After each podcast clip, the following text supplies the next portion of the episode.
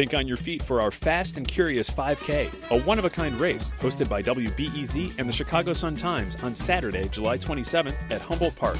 More info and early bird registration at wbez.org/events. This WBEZ podcast is supported by the American Foundation for Suicide Prevention. Suicide is a topic that hides in the shadows. It's time we talk away the dark, learn how to spot the warning signs for suicide, and how you can have an open, caring, real conversation to help save lives. Visit the American Foundation for Suicide Prevention to watch the new short film and learn more at afsp.org slash talkawaythedark. Baseball games are full of distinct sights, smells, and of course sounds. The sounds of Wrigley Field include the shouting of the beer vendors, the buzz of the fans, and the music of Gary Pressey's organ. Pressey has been part of the Wrigley Field experience for 33 years. In that time, he hasn't missed a single game. But all streaks come to an end, and recently Pressey announced that this will be his final season before he leaves. And I wanted to sit down with him for the morning shift and talk about his time with the Cubs and Wrigley. Cheryl, how are you today? I'm okay. Great to, great to, as they say, kibitz with you. Gary, why are you leaving at this time? well, it's 33 years, which is a third of a century, and, and I've had problems with the travel, and I just want to spend some quality time with family, and that's that's the main thing. And uh, I love the ballpark. I love you guys, which I'll miss deeply, but I think it's time. Can you talk about the first time you took up the organ and the part your mother, Virginia, had you in taking up that organ? Five years old, and um, they bought a little black spinet organ from Lyon and Healy, and uh, Do you I- still have it? Um, actually not. I kind of graduated to a big one, but uh, that was so cool. And I actually started on piano at the grammar school for five months. And the nun said, "You know what? If he likes the organ, let him try the organ." And I did, and the rest is history, as they say. How did you start playing the organ for sports teams? I started playing the organ at the Star Wars Ice Arena in Crestwood for hockey games.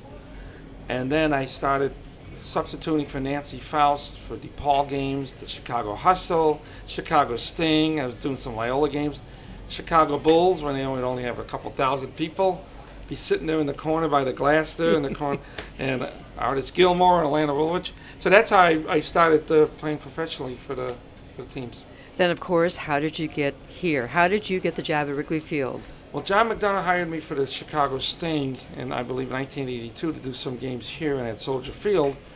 And when uh, he got promoted to marketing, uh, vice president of marketing in 1987, the organist they had, Bruce Miles, was not interested in the job anymore. And I did three games in 86.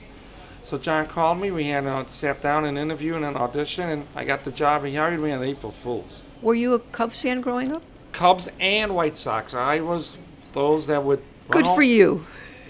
and I thought it would be a city series in '67 when both teams were in first late July, but that was the year the Sox really missed it. They, they, my dad had World Series tickets in his hands, and the Sox lost the last week of the season. But no, Cubs and Sox, good old Channel 9 with Jack Brickhouse. Tell me about what it was like for you as a kid, though, watching games and going to the ballpark. And did you notice the organ? When I was five years old, I would be in the backyard by my grandparents. They had vines on the garage wall. I was the announcer, the organist, Ernie Banks, everybody. But I would walk into Comiskey Park. I hear that organ. I said, "Gosh!" And this is not a lie. I would love to play the organ for a major league baseball team. And the Cubs were the first. Wasn't Wrigley Field the first one? Wrigley Field was the first, First to have an organ in 1941, but they right. only had it for one day. Ah. They bought it permanently back in 1967. Right. And that's when they had a full time organist. Yes. Right. Jack Kearney. When you came here, was there a manual or instructions waiting for you as to how you were supposed to do your job? When I was hired by the Cubs, uh, like I said, John McDonough hired me for this thing. He kind of knew that I, w- I'm a sports fan and I, I kind of have a input of what's going on in the field. They, they Cubs have never told me what to do or what not to do, and I, I appreciate that all these years. What was your first day like? I mean, do you remember the tune you played and what Well, it was like? Yeah, the first uh, game I did was the end of the 1986 season. Hey, hey, holy mackerel, of course. And uh, my first opening day was April 7th of uh, 87. And at that time, Harry was not with the Cubs because he was sick. So they did a recording of the Take Me Out to the Ball game. We played the Cardinals, and it looks like we may end, it, end the regular season with the Cardinals, which is funny. So Harry came on in mid-May. He came back uh, from the hospital, and, and we'll talk probably talk about that later. Let's fast forward uh, from the first day to today. Mm-hmm. You haven't missed a game in 33 years.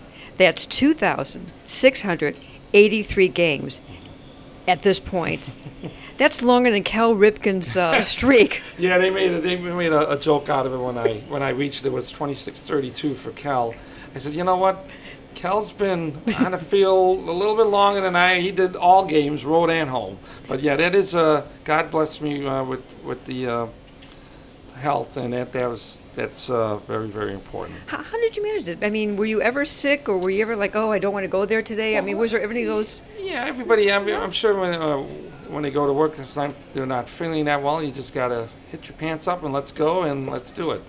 Would it, I guess you would probably say you the love of the love of what you do. Oh, and I hope it comes over the way I play the, the music. That I, I love playing the organ. I love baseball and other sports too.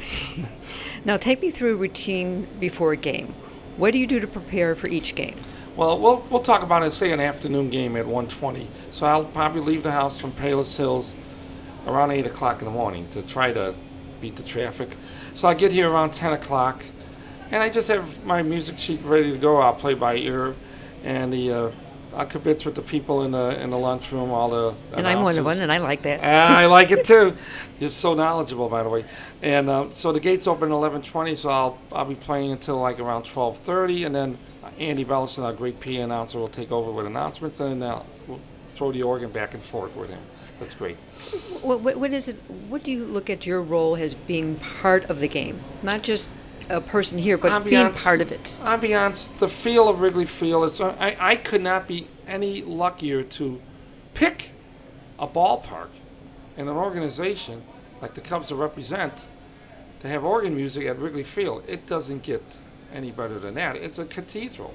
And I say this to everybody, everybody, different ages, kids, grandkids, grandparents, they all come to the ball game. And they all enjoy all the diversity of music that I play. What's the most important thing that the organist brings to the experience of the ballpark? You know, I think it brings levity. I, I, I think it brings um, a kindness, uh, very, very natural sound. I mean, we're not blasting it, and I. It's so nice that people could talk to each other while the organ's being played during batting practice it just fills the air, I think, of the love of the game. Is there any flip side of stuff you're not supposed to do as an organist? Is there a cardinal rule, so well, to speak? Well, obviously, uh, you stay away from the uh, three blind mice, which, which obviously I do. And in fact, I'll tell you a quick story about Bruce Froemming, one of our uh, the umpires. He called me on a Saturday morning here in the booth. And I said to myself, "Uh oh, what did I do wrong?" He said, "No, he says, My aunt and uncle are celebrating the 60th anniversary, and I know you play a song in the fifth inning. Can you play Let Me Call You Sweetheart while I, I present them with roses? I said, Done. No problem. So Bruce and I will always, he would always wave to me when he come out for the exchanging of the line of cards. That's very sweet. It is.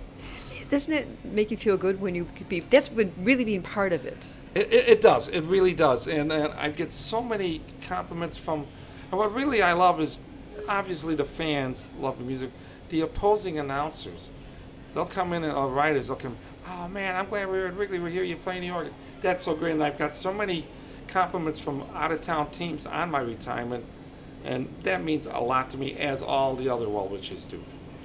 One of the biggest roles that you've had is co- accompanying the singers for the seventh inning stretch. I didn't think we would get there. Oh, we will, of course, because it is one of the staples of this team and your role. Now, when Harry Caray was first here, did he give you any certain direction of how he wanted it done, or did you just kind of go by feel? We, we went by feel. I mean, I heard Harry doing it with Nancy at Sox Park, so that kind of led me the way he sings it. So the first time I, I was telling you before he come back when he was he had his stroke in the middle of the uh, 87 season, it was May against Cincinnati. I could remember it. And he right off the bat he said, "Okay, Gary, let me hear you." So I mean that that kind of put everybody at ease. It was great. It was a great. Uh, he was he's the Pied Piper out here, boy. I'm telling you. And he wasn't Sinatra, but some of these singers who are who are Sinatra, right? And of course, when Harry passed away in 1998, then things changed quite a bit, didn't it? You have, you know, there's some, some really good, solid singers, and then you had some strange ones. Yeah, I remember John McDonough calling me in mid-February. He said, "What about this idea?" I said, "Let's go. Let's do it. It's be a lot of fun." And it really has erupted into uh, uh, it's a spectacle. When you say, "Oh, who's singing the uh, stretch today?" And I meet so many different people so, from so many walks of life, be it athletes, politicians. Donald Trump, our president, sings. Take me out to the ball game. Take Hillary Clinton saying. And uh, of course, Mike Ditka in uh, July of 98 took the microphone, did it in a polka version. Knute Rockne, rah, rah, rah.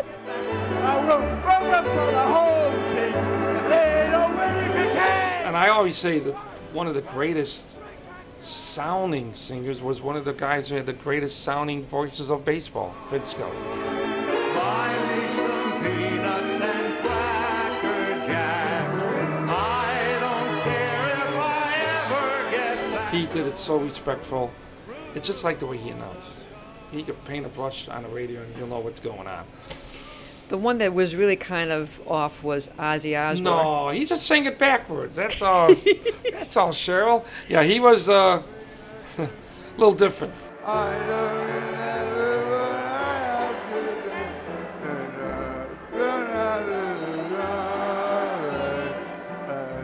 do. And um, he did say at the end, "Let's get some runs."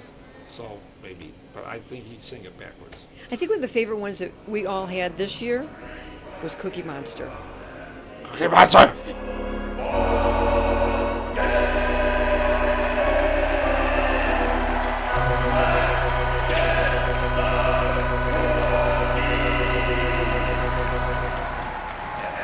Yeah, that was great. I love the way he.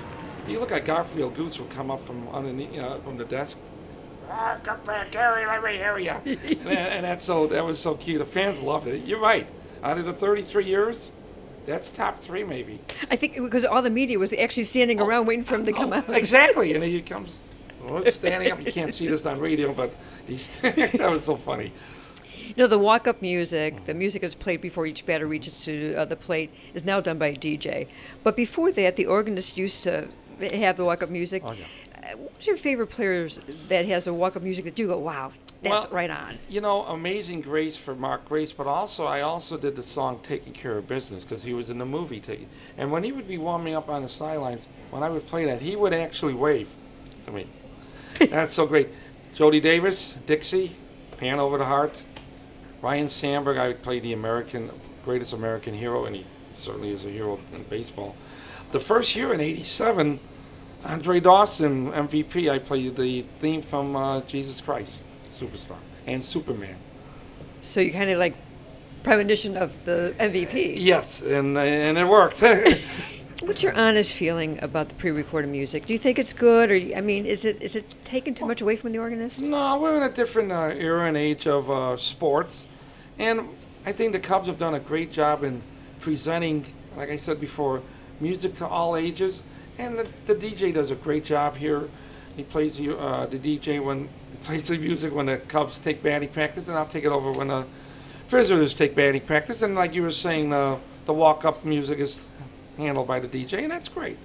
Now you've been with the Cubs for all the ups and downs, but what was the feeling like for you in 2016? Well, I tell you what.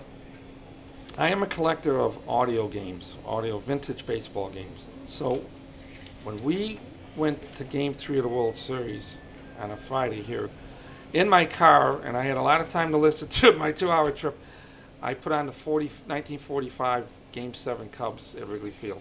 I know they lost. It didn't matter. I said to myself, there's nothing that's been there since this moment. And when I walked into this park for that Friday for Game Three, yeah, it was unbelievable. You, I mean, you were here. You, Yeah. you know what it was all about. And to win that series, doing a flip of what we did with Florida in 03, it was it's amazing. It was great. They, they, they won the series in Cleveland. Unfortunately, you weren't able to play for that day, that beautiful night for the for the Cubs. If it was played here, what would have been the song you would have finished with? Pretty slam dunk. We are the champions. We are the champions. It would have been, that's for sure. And I did play that when I played the organ at the parade. Uh, I was on stage at Grant Park. I have never seen humanity like that. There were millions of people, and I got a police escort from the bus to the stage. Oh wow, what did I do to earn this? so then I, I was playing the organ, and I played "We Are the Champions," and they presented all the players. You know, all the players spoke. What a moment! But my greatest Cub game was Game Six with the Dodgers for the NLCS because we had we clinched it in. In fact, uh, Hendricks pitched it for us, and uh, and so that that was that was super. Wh- Where were you on the night of the championship, the- when they won it? Where, Sitting at home and watching it in the safe hours of my, my place. Yeah, and uh, we had the rain delay. It was a funny thing. In 2016, my mom threw out the first pitch, and she tells us, Justin Grimm, with the help of God, you guys are going to win the World Series.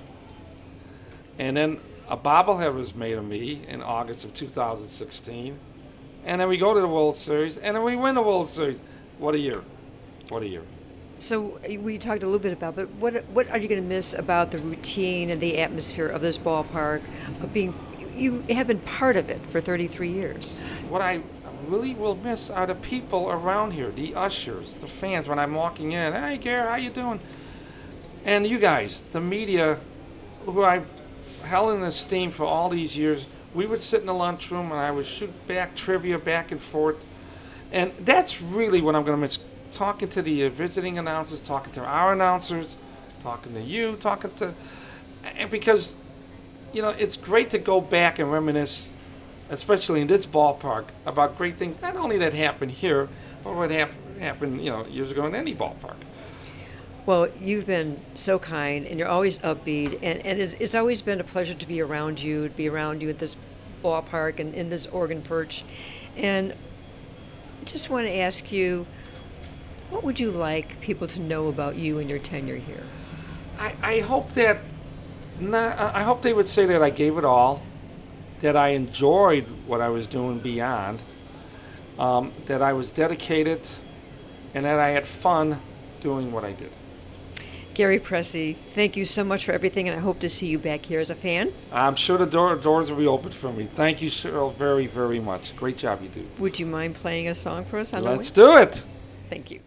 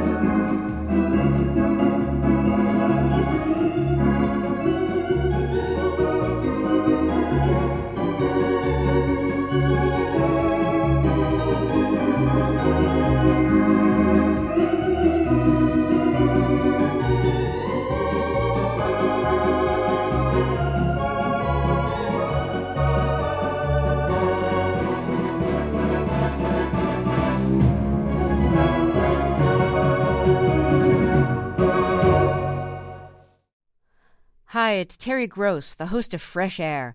We bring you in depth, long form interviews with actors, directors, musicians, authors, journalists, and more.